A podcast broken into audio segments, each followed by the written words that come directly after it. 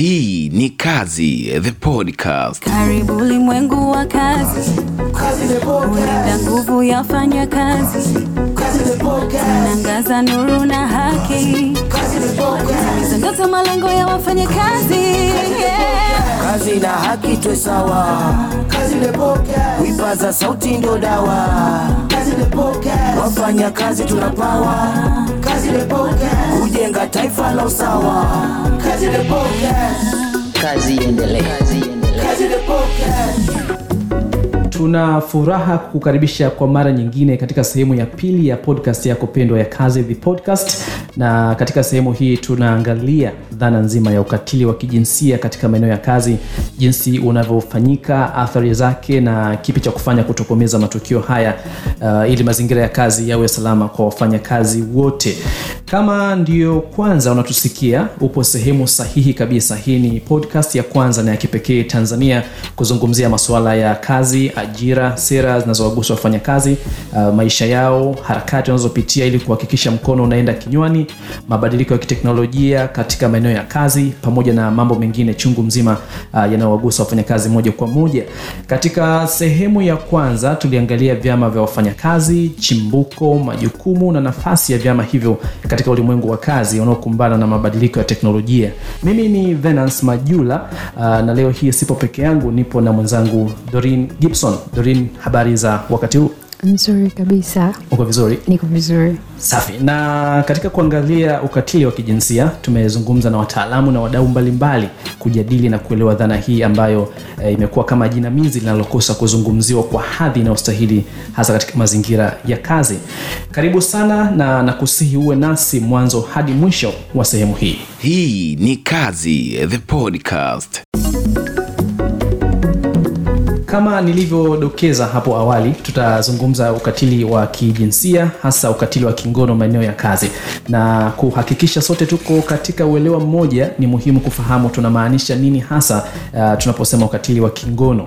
Kutupasha kuhusu maana ya ukatili wa kingono uh, tumezungumza na bwana eric mlaki bunono mtaalamu wa saikolojia na ushauri kutoka idara ya ushauri ya chuo kikuu cha dar es salaam ni, ni, vile vitendo ambavyo eidha bosi au mfanyakazi kwa mfanyakazi anavyoweza kumfanyia mtu kinyume au bila ridhaa yake especially kwenye maeneo yake ambayo ni sexual maeneo yake asili. Kama kuna kuna kumshika maeneo kama kifuani kwa binti yale maeneo sensitive lakini kuna wengine wanawapiga wana, wanawapiga ma- na nini. Hizo zote tunaziita ni harassment. Inaenda mbali wakati mwingine hata kumgusa tu mtu bila ridhaa yake pia ni, ni, ni, ni sexual harassment kwa sababu unaweza ukamfanyia physically ukamgusa sehemu ambayo kimsingi kwake yeye ni sensitive lakini kuwa kuwa amekupa ridhaa ya kufanya hivyo. Na, na, na, na hii haiangalii jenda kwamba mwanamke tuna anatakiwa fanyiwe maana tumezoea kuona kwamba wanawake ndo na complain kwamba normally ndo wanafanyiwa. Kimsingi wanawake wanaongoza kufanyiwa. Lakini nowadays wanaume pia wanafanyiwa pia. Kuna namna ambapo wana, wanafanyiwa. Kwa mfano mwanaume eh, ziko nyingi sana. Wengine anaweza akasogea mbele yake na nini akagusa yale maeneo yake ambayo ni sensitive sehemu zake za siri za mwanaume ikiwa amesimama au wakati mwingine kumshika wakati mwingine kisi chavuni au anywhere else ambako pia mwanaume hajatoa ridhaa ya yeye kufanya hivyo. Inaanza kuitwa unyanyasaji au ukatili wa kijinsia wa kingono kwa sababu mara nyingi inafanywa na yule mtu ambaye ni wa juu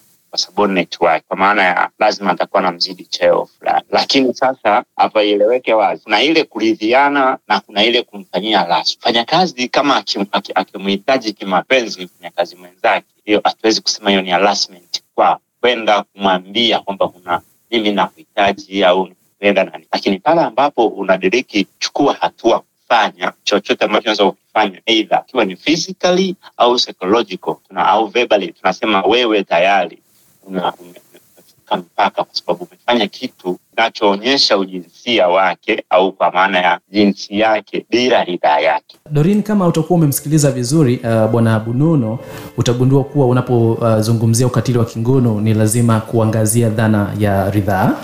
Yes na anachomaanisha hapa sio kwamba watu wawili waliopo katika eneo la kazi hawaruhusiwi kuwa katika katika mahusiano ama kufanya ngono la hasha. Jambo la muhimu hapa ni ridhaa kutoka pande zote mbili.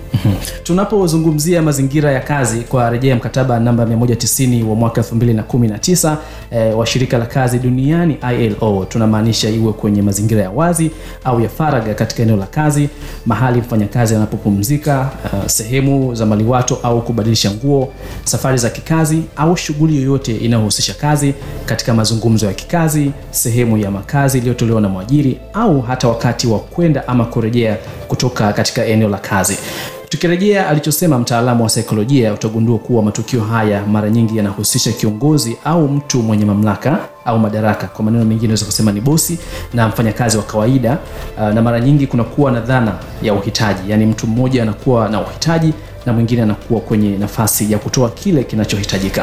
Sasa kuna haja ya kuelewa ukatili wa kingono na rushwa ya ngono na jinsi gani vinaweza kuhusiana kuliangazia hili tumezungumza na bibie msumi mkuu wa dawati la elimu eh, kwa umma kutoka taasisi ya kuzuia na kupambana na rushwa takukuru ofisi ya kinondoni dar es salaam Rushwa ya ngono kama kosa lenyewe lilivyojiweka ni ngono. Sasa tunajua ngono ni ngono, lakini kwa nini ngono hii imepewa hadhi ya kuwa rushwa? Ni kwa sababu ndani yake, ukisema rushwa, kunakuwa kuna vitisho kwamba mtu anafanya kitu kinyume na ridhaa yake. Badala sasa mtu kutumia fedha kumlipa mtu anatumia ngono. Sasa kifungu cha ishirini na tano cha sheria ya kuzuia na kupambana na rushwa kinaongelea mtu mwenye nafasi anaitumia nafasi aliyokuwa nayo ili kupata manufaa ya kingono kutoka kwa mtu ambaye anatakiwa amhudumie kisheria. Kwa hiyo kama mtu anaenda kuomba ajira, labda mtu yuko kazini anahitaji kupata promotion,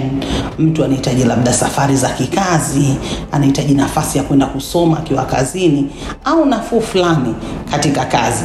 Maanake hata hizi kazi inawezekana mkawa idara moja, lakini mwingine yuko idara ambayo kidogo ina nafuu. Ili kupata vitu kama hivyo, inabidi atoe manufaa ya kingono pale. Ndio maana kule tunaona ni ukatili, ni kwamba anatoa bila ridhaa yake, kwa sababu hana jinsi nyingine. Yani pale haihitajiki hela, haihitajiki nini, moja kwa moja inahitajika ni ngono. Naam, umemsikia bibie Msumi uh, akizungumzia suala la ridhaa ama kwa kizungu unasema consent.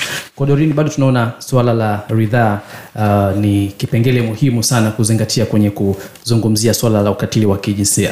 yes yes na matukio haya yapo na yanazidi kushamiri katika mazingira yetu ya kazi kila siku Naam, tukiangalia takwimu tunaona kuwa matukio ya ukatili wa kingono yameongezeka kwa asilimia 80 ndani ya miaka mitano iliyopita uh, huku mkoa wa Dar es Salaam ukiwa kinara. Ripoti ya mwaka 2021 2022 ya mkaguzi na mdhibiti mkuu wa hesabu za serikali ama CAG inaonyesha katika mikoa sita iliyotembelewa kwa ajili ya ukaguzi mwaka 2022 Dar es Salaam yameripotiwa matukio 1656 kutoka matukio 326 uh, ya mwaka 2018 hili ni ongezeko la asilimia 407 eh, ikifuatiwa na Arusha yenye matukio 1457 kutoka matukio 625 ya mwaka 2018 ikiwa ni ongezeko la asilimia 133.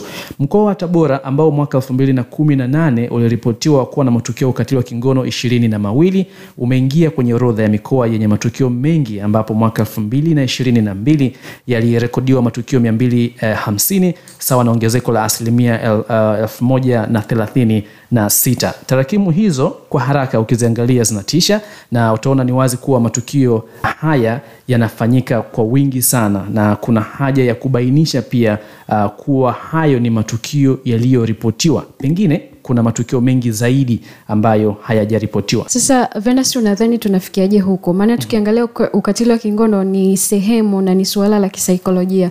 Na tunakumbuka kwamba mara nyingi ni mtu mwenye nguvu au mamlaka anamfanyia mtu mwingine aliye chini yake tena mtu mwenye uhitaji. Tumsikilize mtaalamu wetu wa saikolojia akifafanua mara nyingi hao watu wanaofanya kwa maana ya kwamba ame- amekuzidi cheo fulani au status fulani kazini, yeye anakuwa ana, anaona kwamba yeye ana haki au ana uwezo wa kufanya chochote kile kwa mtu yoyote yule aliyoko chini yake. Hizi ni mentality mbovu zilizo kwenye vichwa vya mabosi wengi ambao kimsingi hawana ethics na codes of conduct za kazi zao, maadili yako kushoto, na wakati mwingine nafikia hatua anahisi kwamba kwa sababu yeye ana oza huyu anahisi anaweza akambosi everywhere, kwamba hata mwili wa huyu basi mtu huko ni halali yake, ana mamlaka nayo, kwa sababu anaweza kutoa maelekezo mmoja mitatu kuhusu mambo ya kazi. Si tu inawagharimu wafanyakazi, bali inagharimu taasisi vile vile, kwa sababu kuna madhara makubwa sana huyu mtu kufanyiwa sexual. Sasa kabla hatujafika kwenye kuangalia madhara ya ukatili wa kingono uh, tulipata wasaa pia wa kuzungumza na Sofia Isa. Yeye ni mwandishi wa habari uh, mwandaaji na mtangazaji wa kipindi cha Tuzungumze Ukatili, kipindi cha redio kinachoruka kila siku ya Jumanne kupitia redio ya Kings FM iliyopo mkoani Njombe. Uh, Sofia anatueleza kuwa katika muda wa zaidi ya miaka miwili ambayo amekuwa akitayarisha na kutangaza kipindi hicho amekutana na visa vingi sana vya ukatili wa kijinsia katika maeneo ya kazi, na hapa anatueleza kisa kimojawapo ambacho yeye anakikumbuka zaidi. Kuna dada mmoja alifanyiwa kitendo hicho, ambaye ni nesi. Alikuwa anafanya kazi kwenye hospitali ambayo ni ya mtu binafsi. Wakati anafanya kazi kule, mmiliki wa ile hospitali alikuwa akimtaka kimapenzi, akimtaka kingono, kwa kudai kwamba uwezo wako wewe ni mdogo, kwa hiyo usiponikubalia mimi, basi nitakufukuza kazi. Kwa hiyo yule dada mwisho wa siku alishindwa kufanya vile, kwa sababu ni dada ambaye yeye ana mahusiano na mtu mwingine, hajafunga ndoa, lakini ana mtoto, naweza nikasema ana mtoto ambaye anaishi naye yeye pamoja na baba wa mtoto. Sasa kwake yeye ilimwea vigumu sana kumkubalia yule mmiliki wa ile hospitali, akaamua tu ya kwamba bora aachishwe kazi. Lakini uh, wakati akiendelea kuvumilia labda vitendo hivyo, baadaye labda uh, yule mmiliki wa ile hospitali anaweza kuacha kuzungumza hayo mambo. Ilitokea kwamba imeshindikana kabisa kuendelea kubaki pale, yaani kadiri siku zinavyozidi kwenda ndivyo ambavyo yule mmiliki alikuwa akimng'ang'aniza. Kuna wakati hata akiwa amekaa peke yake anamfuata, anamshika sehemu zake za kifua, anamshika sehemu zake za mwili bila ridhaa yake. Kwa hiyo alishindwa kwenda kuzungumza popote, kwa sababu yule kaka pia ilisemekana kwamba ana pesa. Kwa hiyo kuna wakati aliyofia ingeweza kutumika pesa zake kumfanya yeye aishi mazingira magumu, kitu ambacho kilipelekea yeye kukaa kimya, kuto kwenda kuripoti polisi, kuto kwenda kuripoti hata kwa uh, hawa watu wanaoshughulika wa, wa, na mambo ya kazi, kuto kwenda kuripoti hata ustawi wa jamii. Kwao alibaki nalo moyoni. Mwisho wa siku alimsimulia rafiki yake pale kazini. Rafiki yake ali, ali, alikuwa ametufuatilia kiukweli, kwa hiyo rafiki yake ndo akanipigia mimi simu. Baada ya kunipigia mimi simu, nikazungumza na yule mmiliki wa kituo, lakini alikana hizo uh, tuhuma, na baadaye sasa nikamshauri yule uh, dada ambaye alikuwa ni anafanya kazi kwenye kile kituo aende ustawi wa jamii ama aende polisi. Sasa yeye alichelewa kwenda mpaka yule bosi wake alipojua, mara baada ya mimi kumpigia simu, yule bosi wake akamfukuza kazi.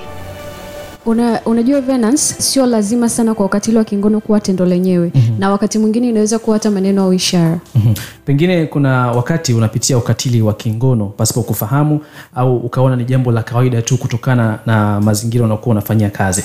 Kwa maana nyingine, wanasema ukizoea kukaa gizani e, ile hali ya giza inaweza kuwa sawa kwako, ukaona ni jambo uh, la kawaida na pengine sio kuwa tatizo kama ambavyo mtu mwingine anaweza akatazama. Huyu hapa tena mtaalamu wetu wa saikolojia uh, akifafanua kuna namna nyingi sana ambazo zinaweza zinatafsirika zina kama harassment. Kutoa tu comment zozote zile ambazo ni sexual comment. Kwa mfano, unapotoa comment kuhusu umbile lake, kuhusu mwonekano wake, kama hauna ma, mazoea hayo na huyo mtu inatafsirika pia kama ni harassment. Lakini kuna sexual gestures, zile alama na namna ambavyo unaweza ukaonyesha kwa mwili wako kuhusu vitu sex. Yani kama unamhitaji mtu, kuna zile alama unaweza kuonyesha vidole, unaweza ukaonyesha kwa namna yoyote ile kwamba unamhitaji huyu mtu, umemfanyia harassment. Kuna sexual jokes, unamfanyia mtu utani wa, wa jinsi yake lakini kuna sexual request or asking for sexual favors, yani unamwambia ili uweze kufika sehemu fulani unatakiwa sasa unipe u, u, unipe tendo la, la ndoa. It's not ethical, yani unamlazimisha una huyu kwamba akubribe wewe sexually ili uweze kumweka kwenye position fulani, na hapo maana yake una, unafanya threatening, unamtishia ambao bado unaendelea kum, kumfanyia harassment. Lakini kuna kuspread rumors, kusambaza maneno ambayo sio ukweli kuhusu kuhusu kuhusu jinsia ya huyu mtu ama yoyote pale ambayo limfanya kazi. Unakuta mtu anaambia huyu anatembea na bosi, wakati kimsingi atembei naye, huenda bosi kwa sababu anamtaka mwenyewe na anaona yuko karibu na mfanyakazi mwingine, anatumia kuspread rumor kwamba watu wana mahusiano, pia posti picha za, za, za, utupu sometimes au zenye zinazoonyesha maumbile ya huyu mtu bila ridhaa yake, bado hii ni harassment. Hata hivyo, taasisi au makampuni mengine uh, yana njia za kukabiliana na matukio ya ukatili wa kingono katika maeneo yao ya kazi. Lakini ni kitu gani hasa kinachozingatiwa uh, katika kufikisha shauri kwa vyombo vya dola au kutumia taratibu za ndani pale ukatili wa kingono unapofanyika? Asteria Gerard ni mkuu wa idara ya sheria uh, wa chama cha wafanyakazi wa hifadhi, hoteli, majumbani, huduma na ushauri Chodau. Unajua eh, yani itategemea pia na na, na zito ambalo limetokea. Huwezi ukasema issue for example ni rape imetokea, hauwezi ukasema nataka liishie ndani ya chama. Hiyo ni police issue, kwa hiyo moja kwa moja inabidi kuwa reported to the police kwa sababu kama unavyojua issue ya rape ina, inabidi kuwepo na uthibitisho. The way unavyo delay ndo the way unavyoharibu uthibitisho wako, lakini kuna zile issue ambazo unakuta labda ni boss labda amekutaka tayari, yani tunaweza tukaipeleka kwenye mambo ya sexual harassment. Amekutaka kwa lazima, lakini hajakufanyia lile tendo, hiyo inaweza ikaisha within, japokuwa tayari wewe moja kwa moja mahusiano yako pale kazini yatakuwa ni magumu sana. Ibara ya nane ya mkataba namba 190 wa mwaka 2019 wa shirika la kazi duniani inazitaka nchi zote zilizokubaliana na mkataba huo kuchukua hatua madhubuti za kuzuia matukio ya ukatili wa kingono katika maeneo ya kazi. Kwa maana nyingine, waajiri wanapaswa kuandaa sera ya kuzuia ama kushughulikia eh, visa vya matukio ya ukatili katika maeneo ya kazi. lakini pia unajua kwamba sehemu nyingi za kazi wafanyakazi na waajiri hawafahamu kuhusu sera za kushughulikia ukatili wa kingono hasa hasa katika hayo maeneo yao ya kazi tumsikilize asteria sisi katika kulinda maslahi ya wafanyakazi kuna kitu kinaitwa mkataba wa Libora. Kwa hiyo popote ambapo tunafunga mikataba ya Libora, tumekuwa tukiinsisti kuwepo kuna hiyo sexual harassment policy ili kuweza kuondoa ukatili na unyanyasaji wa kijinsia. Kama unavyojua kwenye sheria ya kazi yenyewe imezuia huo ukatili. Sasa ili kuweka utekelezaji uwe vizuri, lazima uwe supported by policy. Sexual harassment policy ya hoteli huwezi ukaifananisha na kwenye sekta ambayo tuseme labda ni industrial au ukaenda labda kwenye kampuni tu za kawaida kawaida, lazima iangalie na mazingira yenyewe yakoje kwa huyo mfanyakazi, ni mazingira gani yanaweza yakapelekea kuwepo kwa hizo sexual harassment. Kwa hiyo unavyokuwa na hii unavyotunga hiyo policy, lazima uangalie na mazingira yenyewe yakoje, hazifanani. Msikilizaji, umekuwa ukisikia mkataba namba 190 wa mwaka 2019 wa shirika la kazi duniani au Convention 190 of the International Labour Organization, na utakuwa unajiuliza ni kitu gani hiki? Huu ni mkataba wa kwanza kutambua rasmi na kupinga ukatili wa kingono katika maeneo ya kazi, mkataba ulioandaliwa na shirika la kazi duniani ILO na kupitishwa mwaka 2019. Kati ya nchi wanachama 187 wa shirika hilo, ni nchi wanachama 25 tu ndio waliopitisha na kuweka katika sheria zao za nchi, yani ratification. Na kwa bahati mbaya, licha ya mkataba huo kuwa na umuhimu mkubwa, Tanzania bado haijauweka mkataba huo katika sheria zake, yani haijafanya ratification. Kwa nini? Asteria anazungumza tena. Kwanza kwa Tanzania ratification ya convention zimekuwa ni ngumu sana. Kwa mfano, kwa hiyo convention 190 ambayo unaiongelea, kuna misunderstanding ya convention kwa wale ambao ndio wahusika wenyewe ambao wanahusika kwenye kutengeneza sheria, lakini pia uelewa. Unajua, katika convention ambayo haijapigiwa kelele sana ni 190, haijaongelewa yani hivyo kama ilivyoongelewa convention 189. Kwa hiyo watu wengi hawaijui hiyo convention ni kitu gani kiko ndani ya hiyo convention. Kwa hiyo inakuwa ni ngumu sana, hata ukiwapekea wabunge sasa hivi, wabunge wengi hawaijui. Kwa hiyo inakuwa ngumu kuweza kuiratify kama nani society haijaijua vizuri. Ukiangalia kwenye hiyo convention imeweza ku, ku, kuzuia mambo ya sexual harassment katika grounds tofauti tofauti, kwa wale ambao wako kazini, kwa wale watafutaji kazi na wale ambao pia wametoka kazini. Wakiratify inakuwa wame, wametengeneza yani uwanda mpana wa hii definition na watu gani ambao wanalindwa. Kama hii convention ikiwa ratified, itawalinda watu wote au job seekers, wale ambao wako kazini na wale ambao wameondoka kazini. Ukatili wa kijinsia kama ulivyo ukatili mwingine uh, una madhara makubwa sana kuanzia kwa mwathirika mwenyewe hadi katika eneo la kazi. Wimbi la madhara ya ukatili wa kijinsia ama ripple effect linaweza kuenea hadi nje ya eneo la kazi, yaani kwa familia au watu wa karibu wanaomzunguka mwathirika na kupelekea madhara makubwa zaidi. Lakini pia tunaona madhara ya ukatili wa kijinsia yasipochukuliwa kwa uzito unaostahili ama kwa muda unaostahili mtu aliyefanyiwa ukatili anaweza kuathirika kisaikolojia na hadi kupelekea kujidhuru. Tumsikie tena eric bunono anafafanua. Psychologically kisaikolojia unavyomfanyia mtu harassment ina, inamshusha uwezo huyu mfanyakazi. Kwanza anajisikia vibaya akishajisikia vibaya tayari hawezi kuendelea kufanya kazi vizuri. Modi zake lazima zitakuwa za hasira hata kwa mtu wa kupaniki ana ujasiri wa kufanya kazi zake kazi atazifanya vile poor hatojikubali anaweza kujiisolate sometimes lakini unaweza kumsababishia kawa stigmatized akaanza tengwa na wengine pale kazini na wakati mwingine kufanyiwa bullying. Hizi unavyomfanyia mfanyakazi anajitia mnyonge sana. Mtu akishakuwa mnyonge sana uwezo wake wa kufanya kazi katika ukawaida unapungua sana. Mwisho wa siku taasisi pia inaingia hasara kwa sababu ya bosi wa ajabu ajabu huyu ambaye ana- entertain hizo harassment wakati mwingine hizi harassment zinaweza zikampeleka mfanyakazi kwenye mental challenges. Wakati mwingine mpaka kwenye mental illness. Mtu anaweza akapata depression unaona. Lakini anaweza akajikuta amepata msongo uliopitiliza wa mawazo wakati mwingine kupata anxiety au wasiwasi. Wakati mwingine lakini hivi vitendo vinaweza vikamsababisha mtu apate traumatic stress disorder ambao kiswahili chake tunaita ni msongo baada ya janga. Kwa hivyo vitu vyote unaweza ukajikuta anasababishiwa huyu mfanyakazi na taasisi inakaa kushoto baada ya kuwa imeathiri imetengeneza changamoto kwa huyo mfanyakazi. Lakini coming to realize the bosses pale kazini ndio umeingiza huyo kwenye changamoto ya namna ile and hakuna mtu ambaye anakuwa responsible kwa ajili ya hiyo kitu. Wengine wanafanyiwa harassment haziishii hapo. Mtu anatoka na hasira anazitoa kazini anazipeleka nyumbani. Kwa hiyo familia ndo wanalipa sasa kwa ajili ya harassment ya zile ah, alizofanyiwa kazini na bosi wake. Watoto mausgero ndo vichapo makofi na nini matusi. Mume ndo kama vile ni ugomvi utakuwa uishi kwa sababu huyu mtu anapitia msongo mkali sana wa mawazo ambao umesababishwa na harassment. Na bahati mbaya kama si mtu wa kuzungumza na ana ukaribu na mwenza wake ndani basi huenda hata hiyo ndoa inaweza kuwa imeingia kwenye changamoto kubwa sana. Au unaweza ukajikuta unatukia wanaume wote kama alikufanyia mwanaume. Au unaweza ukajikuta utaki tena kuajiriwa kwa sababu you believe kazi zote na taasisi zote ziko hivyo hivyo. Mtu anaweza akajizingatia mwenyewe kwa namna ile kwa sababu umeshafanyiwa na watu baki lakini anayepitia yale matokeo ya ulichokuwa ukifanyiwa ni wewe hata kama mahakama itachukua hatua kampuni au taasisi itawajibishwa aliyekufanyia atawajibishwa lakini kuwajibishwa kwa yule akuwezi kufanya wewe utibike. Bado pia unahitaji kujitibu mwenyewe lakini kuhakikisha kwamba haurudi tena kwenye yale mazingira ambayo yanakufanyia bado unatakiwa ujitibu mwenyewe. Naam huyo ni eric bunono. Uh, dorini pamoja na msikilizaji uh, ukatili wa kijinsia katika eneo la kazi ni jambo lisilotakiwa kufumbiwa macho.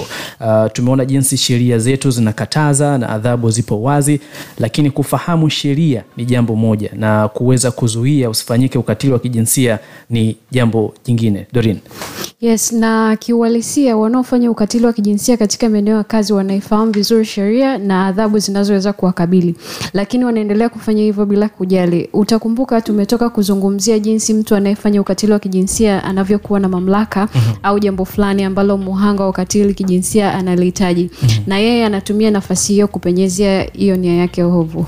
Naam. Uh, bibie msumi uh, anasema wahanga wengi wanashindwa kuripoti kwa sababu ya kuhofia kupoteza maslahi au jambo analolihitaji kutoka kwa yule anayemfanyia ukatili. Tunapata taarifa japokuwa sio nyingi za kutosha ukilingana na vitendo hivyo. Shida inakuja. Kumbuka haya ni masuala ambayo yanampatia mtu kipato chake. Anaona je mtu huyu nikimtolea taarifa mimi nitaendelea kupata kile nilichokuwa nakipata? Sitopata madhara. Madhara ambayo yanahusisha shughuli zake za kawaida za uchumi. Kwa hiyo inamtaka mtu mjasiri. Ndio maana sisi tunapokuwa tumehusishwa tunajua sasa kwa taratibu zetu jinsi gani ili yule mtu aweze kuendelea na shughuli zake za biashara au za kiuchumi nyingine na pia kumchukulia hatua mtu yule ambaye anataka rushwa ya ngono.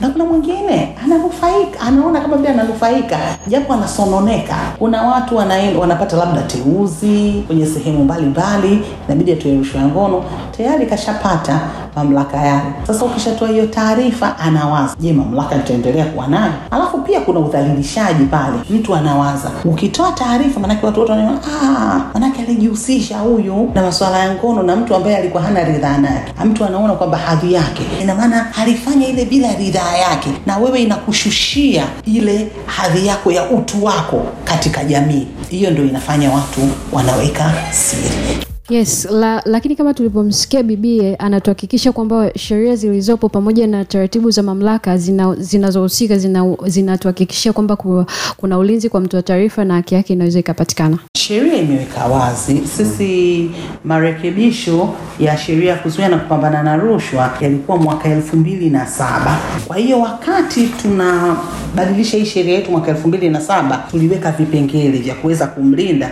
mtoa taarifa, ambaye huyo mwanzoni atakuwa mtoa taarifa, baadaye tukifika mahakamani atakuwa shahidi. Kwa hiyo kifungu cha hamsini na moja ni mtoa taarifa na kifungu cha pili shahidi mwingine atakayekuja kutoa taarifa. Kwa hiyo kifungu cha hamsini na moja na hamsini mbili kimeweka utaratibu jinsi gani, na tutaangalia. Ndio maana nakwambia, kuna wakati mwingine mtu una- tunamwambia tumeshughulikia kiutawala, mtu anaona "Ah, kwa nini msingeenda mpaka mahakamani? Mahakamani mtu lazima awe wazi, ajulikane ni nani anatoa ushahidi, na kama mtu yeye ameamua ku ametoa taarifa vizuri au ame, lakini hataki kuonekana, basi tunaweza tukaishughulikia kitawala ili tuweze kufanya nini? Kumlinda. Kwa anaweza akafukuzwa kazi, anaweza akashushwa cheo, kuhamishwa kituo cha kazi, na yule mtu kumbuka, ana swala lake pending ambalo unalihitaji. Kumbuka kwenye rushwa ya ngono kuna kitu mtu anachokihitaji, kile anachokihitaji sasa mtaangalia kiutawala, kwa sababu ndo mko pale na utawala wa huyo mhusika, jinsi gani ya kulitatua swala hilo. lakini Venus,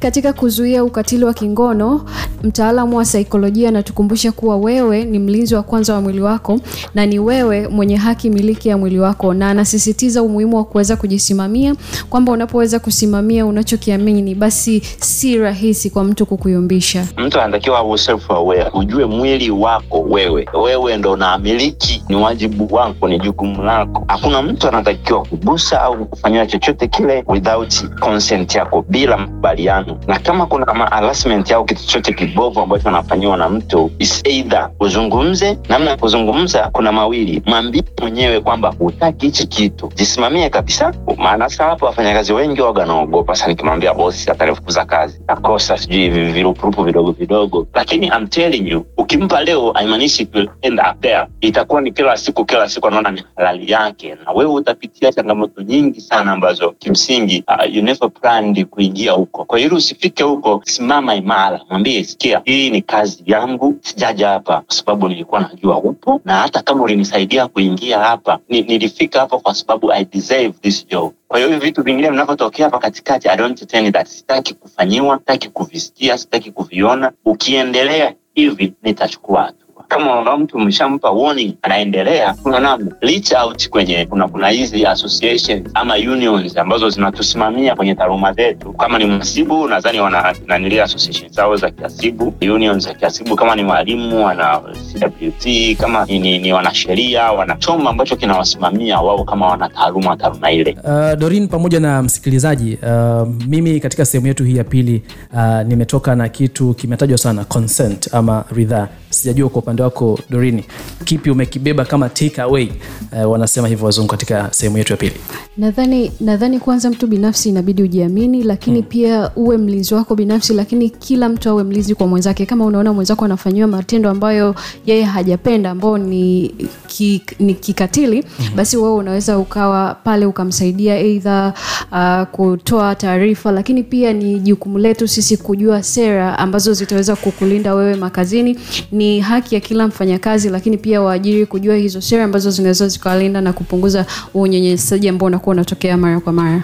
Yes uh, tungependa pia kufahamu kutoka kwako kwa msikilizaji kitu gani umejifunza kutoka kwenye sehemu yetu ya pili ya kazi the podcast. Tuambie kupitia mitandao yetu ya kijamii facebook instagram na x zamani ikifahamika kama twitter at fes tanzania. Tunaamini hii ni elimu ya muhimu sana ambayo kila mmoja anapaswa kuifahamu na wewe basi una wajibu wa kuisambaza kadri uwezavyo mwambie yule amwambie na yule kwa pamoja tuweze kufanya mazingira yetu ya kazi kuwa salama kwa kila mtu. Kama tulivyosema hapo awali hii ni sehemu ya pili ya kazi the podcast. Kama haukusikiliza sehemu ya kwanza tembelea tovuti ya fes tanzania kupitia tanzania.fes.de kazi the podcast au kupitia majukwaa ya kidigitali yani google podcast apple podcast spotify na soundcloud. Tafuta kazi the podcast. Sehemu ya tatu ya podcast yako pendwa inakujia hivi karibuni. Nilikuwa na dorin gibson na mwandaaji na msimamizi wako ni sam gidori kutoka frederick ebert stiftung. Shukurani za dhati na za pekee kwa timu nzima ya fes tanzania na kwako kwa msikilizaji kwa kutusikiliza. Hadi kipindi kijacho uwe na wakati mwema. Mimi ni venance majula. Kujenga taifa la usawa. Kazi kazi iendelee kazi the podcast